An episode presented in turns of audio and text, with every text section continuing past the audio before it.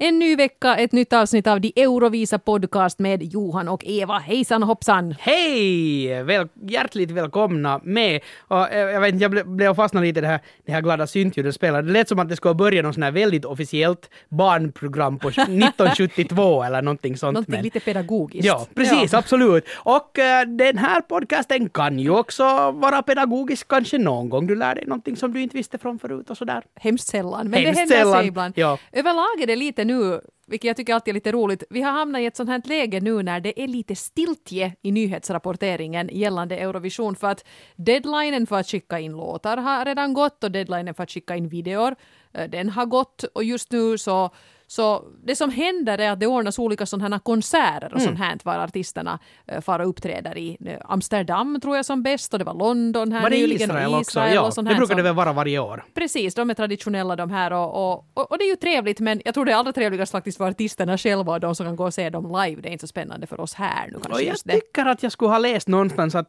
till exempel då när Norma John har varit i Amsterdam och, och kör, kört Blackbird, det var väl i Amsterdam i alla fall, som, som eh, fansen har gått helt otroligt igång, att hon hade verkligen eh, charma folk med sin röst och sådär. Ja, och det låter ju bra. Det låter jättebra. Samtidigt är det ju kanske inte riktigt den låten man går in på en nattklubb och, och liksom tar publiken med storm med. Nej, att, att jag kan nej. tänka mig att, att de som väcker mest förtjusning är de som är lite mer sådär dansanta i, i de här sammanhangen. Men i alla Mm. fall riktigt bra att åka på sånt här och, eh, men, men säger ingenting egentligen om hur det kommer att gå sen i, i slutändan tror jag.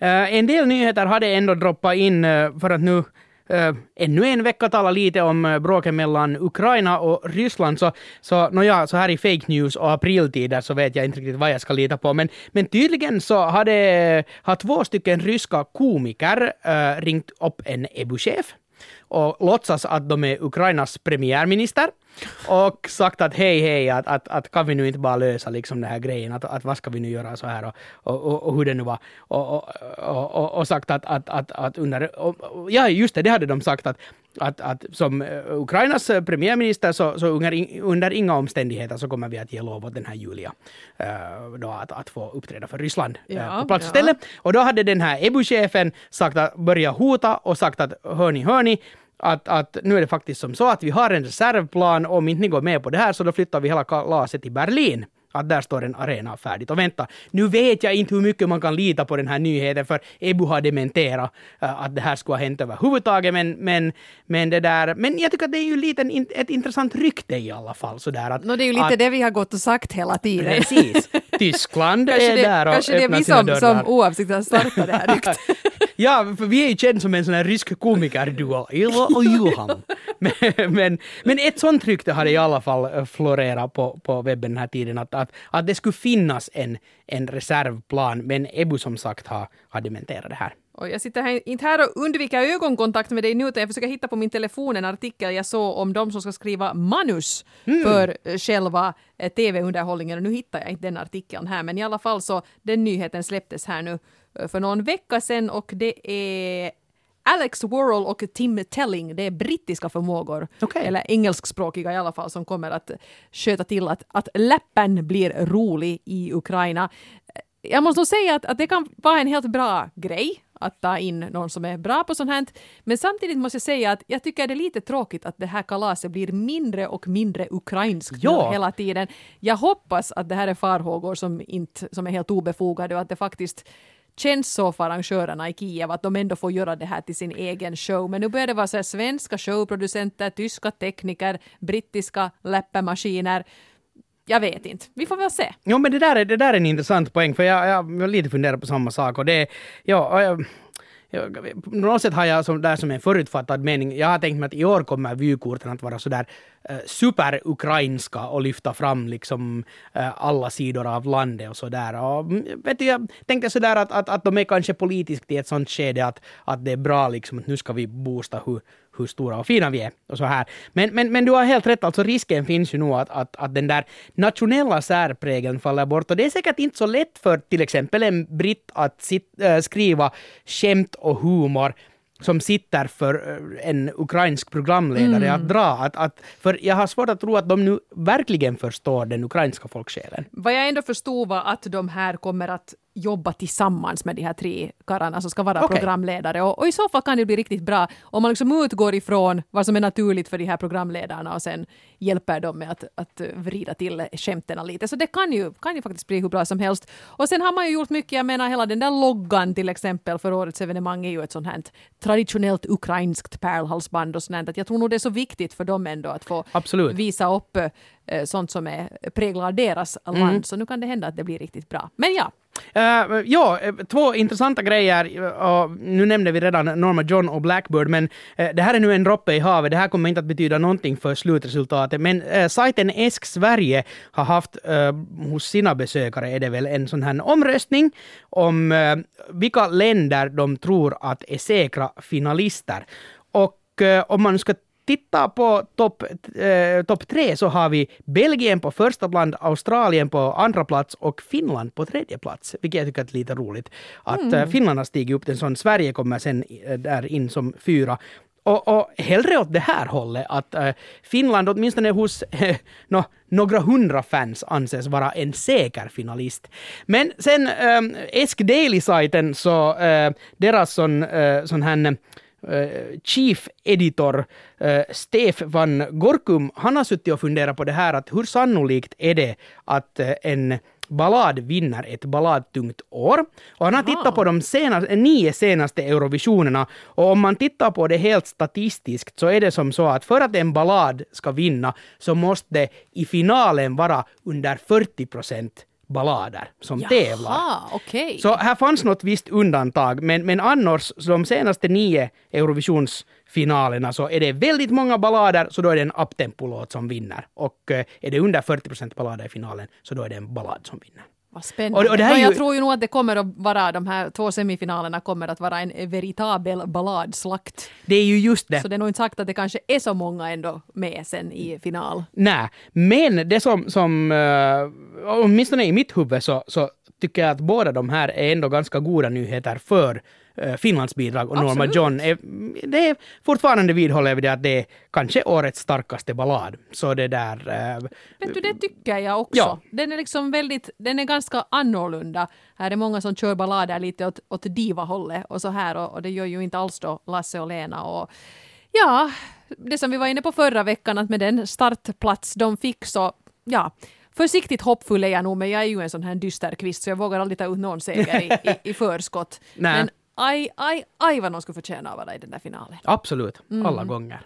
Eh, ja, något annat som du hade snokat reda på? Nej, det här var nu kanske de där, de där huvudsakliga grejerna. Nå, det som jag nu gör här med jämna mellanrum är att jag går in och kollar att vad tror spelbolagen och det måste man ju också komma ihåg att det här eh, säger ju absolut eh, ingenting om hur det kommer att eh, gå och ganska ofta så förändras ju det här dessutom i det skede när man ser eh, dem repetera på scenen helt enkelt. Då kan det hända att en del skjuter upp i taket och, och andra som det visar sig att de inte riktigt kan sjunga dalar ganska ordentligt. Men där har nu i alla fall den här topplistan varit ganska orörd. Det är fortfarande Italien som de flesta spelbolag tror att kommer att ta hem det här eller som det man då får minst pengar för om man spelar på dem. Men sen har vi den här bubblaren Bulgarien som nu i ett ganska sent skede sköt upp och nu har legat på den där andra platsen ett tag. Okej. Jag tycker det är intressant och jag måste säga att, att jag inte kanske riktigt förstår det. Nej. För där har vi en mycket ung, mycket skicklig artist, men vi har ju inte ännu fått se honom på scenen alls. Och det kan, det kan vara en av de där som liksom magplaskar sen. Det kan också hända att han är fullkomligt strålande live och att han petar ner den gode Francesco från topplistan när vi har fått se vad han går för. Eh, på tredje platsen då Sverige. Eh, ingen förvåning där. Sverige har ju legat i topp tre här förrän de ens hade börjat med Melodifestivalen. Ja, ja. Och sen har vi Belgien som fyra och Portugal som femma. Mm. Och jag vet inte, jag, jag kan nog kanske föreställa mig att det är de där som, som skulle kunna vara de som är i topp sen. Mm, spel, spelbolagen brukar ändå ha en ganska bra, bra Mm. bild av, av... Jag menar om man nu just tittade på det som en topp femma utan att kanske sen rangordna dem Ja. som att, att ettan är etta och femman är femman och så Jag vidare. tror att många av de här kommer att ligga i topp, men jag tror inte att det nödvändigtvis... Till exempel året då Conchita vann, så gjorde Conchita ju nog en jäkla kometkarriär där under veckan då den pågick. Att inte var hon nu liksom hemskt långt ner, men, men kanske där 14, 15 och sånt där. Och sen mitt i alltså svung eh, flög hon ju uppåt på listorna och och vann ju sen också som bekant hela tävlingen. Hur ligger Finland till nu? För Finland har ju varit ganska lågt nere på spelbolagens listor. Vi har legat ganska sådär stabilt i mitten. Okej, Alltså just nu okej. är vi på 20 plats. Nederländerna har kört förbi oss. Men inte hemskt mycket lägre än det.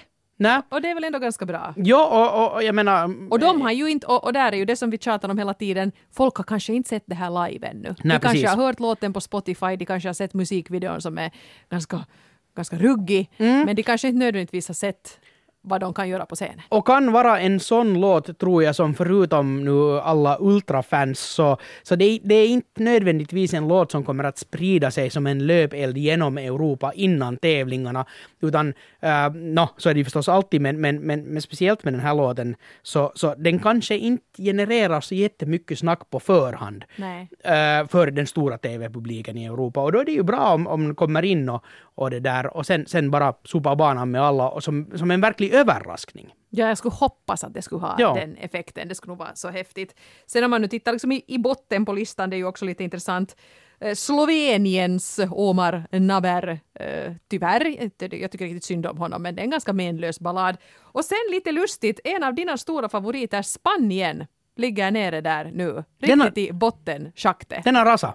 Men, ordentligt. men jag, jag kan förstå det, för den har gjort det också för mig. Den liksom, ska vi säga att efter den första lyssningen när jag hörde så, så tyckte jag att, att ja, men det här är en ganska sån här, det är en sån här ganska modern spansk sommarlåt. Ja, Men ju fler gånger jag hör den så desto tröttare blir jag på honom och sen den där videon har inte gjort det bättre heller för och det mig. som är också anmärkningsvärt här är att Österrikes låt, som ju är snarlik, Mm. är också här väldigt långt ner på listan. Att Ja, inte tydligen gott. tror inte spelbolagen alls nu på ung kille med Eh, stuket i år. Så så kan det ju också gå. Och sen kanske lite förvånande, eller nåja, kanske nu sen inte heller, men Tjeckien också för, förutspådd att klara sig riktigt dåligt. Och det tycker jag är lite orättvist, för de försöker ändå göra någonting lite annat. Precis, Och, ja. och, och då, då tycker jag man ska belönas för det. San Marino också där, men det, det, det är nu så det brukar Det är, nu, vara. ja, det, det är självförorsakat tänkte jag säga. Men, Ja, ja, men ja, eh, i alla fall så stämmer det här ganska dåligt överens med vad vi har kommit fram till i de Eurovisa.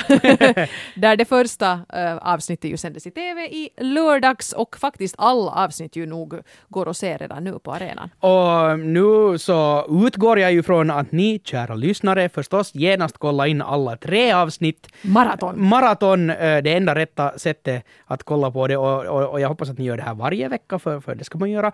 Men en sak som jag bara ville nämna ifall någon funderar på att men vänta nu fanns det inte en annan video till den här låten. Så där är några låtar, eller några länder som släppte en officiell video efter att vi hade spelat in. Det kom typ just då programmet var färdigklippt så kom det en ny version Vi av hann få videon. med några av dem, men till exempel just Slovenien. Somar Naber, hans video kom så sent så den hann vi inte få med. Men vi hade ett liveframträdande av honom istället och det får väl vara helt okej. Ja. Däremot fick vi faktiskt in Bulgariens video och det var bra det för att det som vi satt och tittade på i studion när vi spelade in var alltså en stillbild på, på den gode Christian. Men Mm.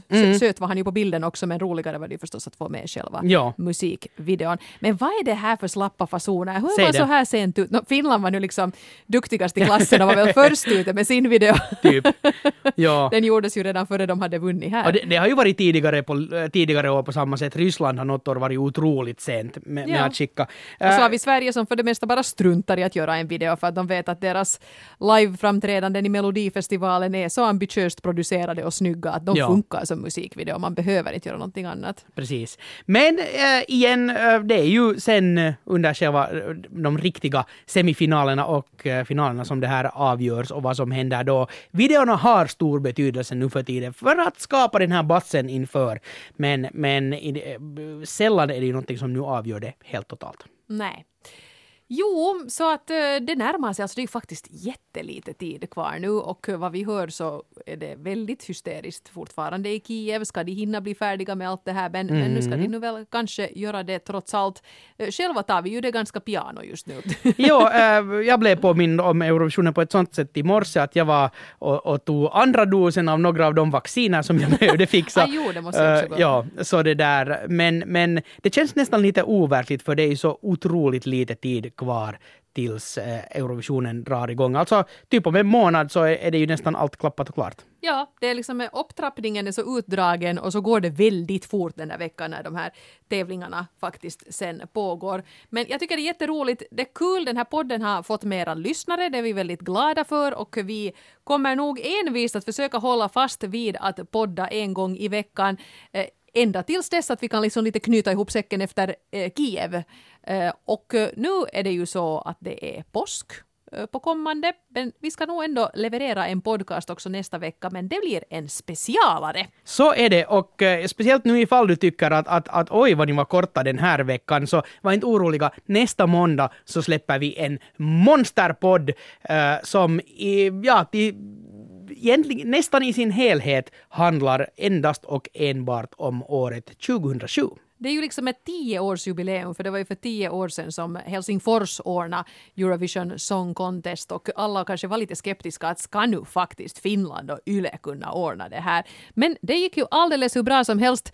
Vägen dit var ju kanske inte helt utan kringelkrokar, så vi har i nästa veckas podcast bjudit in en som vet precis hur det gick till eftersom han verkligen befann sig i händelsernas centrum. Så är det. Kjell Ekholm.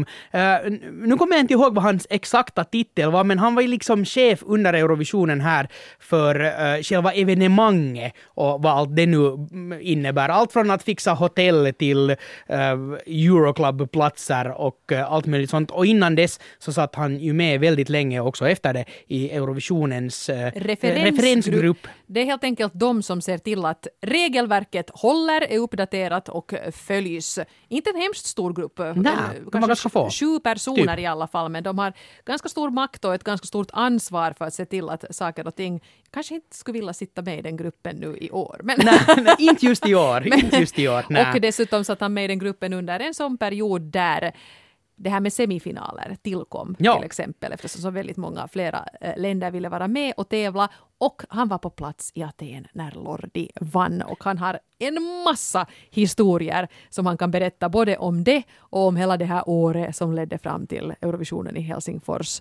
Så att det här blir, alltså det är julafton för dig som är Eurovisionsnörd allt han kan dela med sig i nästa veckas podd. Ja, här kommer såna, såna storyn som man kanske inte har kunnat läsa om någon annanstans. Så att det där, se till att äh, äh, ratta in det här avsnittet sen så fort som det ligger ute, alltså nästa veckas måndag. Det som är lite oroväckande är att nu har jag kommit in i den tiden på året när jag också drömmer Eurovision. På riktigt? Oj, Ja. vad, vad drömde du? Nå, nu drömde jag då det att vi var i Ukraina, vi följde med genrepen och det visade sig att de hade ett sånt här genomgående tema att alla länder skulle leka att de hade en liten butik på scenen. Okej. Så, så Schweiz skulle ha liksom som ett sånt här litet torgstånd var de liksom låtsades sälja frukt medan de Okej. sjöng sin låt och så kom då nästa land och de skulle kanske sälja telefoner och så här. Men det där är ju bra liksom. Det, det skulle vara en bra grej för att, att då kan du liksom marknadsföra vet du, det landets största produkt. Att det är nu sådana här... Äh, Kalakukko. tri- tri- Schweiz skulle ha haft triangelformade sådana här chokobitar och äh, gökur. Typ. Ja. Äh, Vi, vi skulle ha kalakukka. Ja. Jag är liksom lite kreativ när jag sover märker faktiskt, du. ja. Borde- kanske- Skriv upp! Kanske du borde vara med i den där Alltså om de, referensgruppen. kanske jag borde. Kanske det här är precis det som kommer att få. Jag, vad, Varför har vi inte tänkt på det här tidigare? Björkman, nu har jag det. Sånt i alla fall. Men jo, nästa måndag, mastodontpodd. Den här blir lite mer så kortfattad, men du kan ju också, om du tycker att det här var helt för kort och jag måste få mera av Eva och Johan, så finns vi ju på arenan i mängder och massor. Och kommentera jättegärna vad du tyckte om låtarna som vi har analyserat i de Eurovisa, till exempel på Facebook-sidan eller på Twitter eller på Instagram. De Eurovisa heter vi överallt. Ja, så är det. Men eh, vi säger tack och hej för den här veckan och eh, så hörs vi igen på påskmåndagen.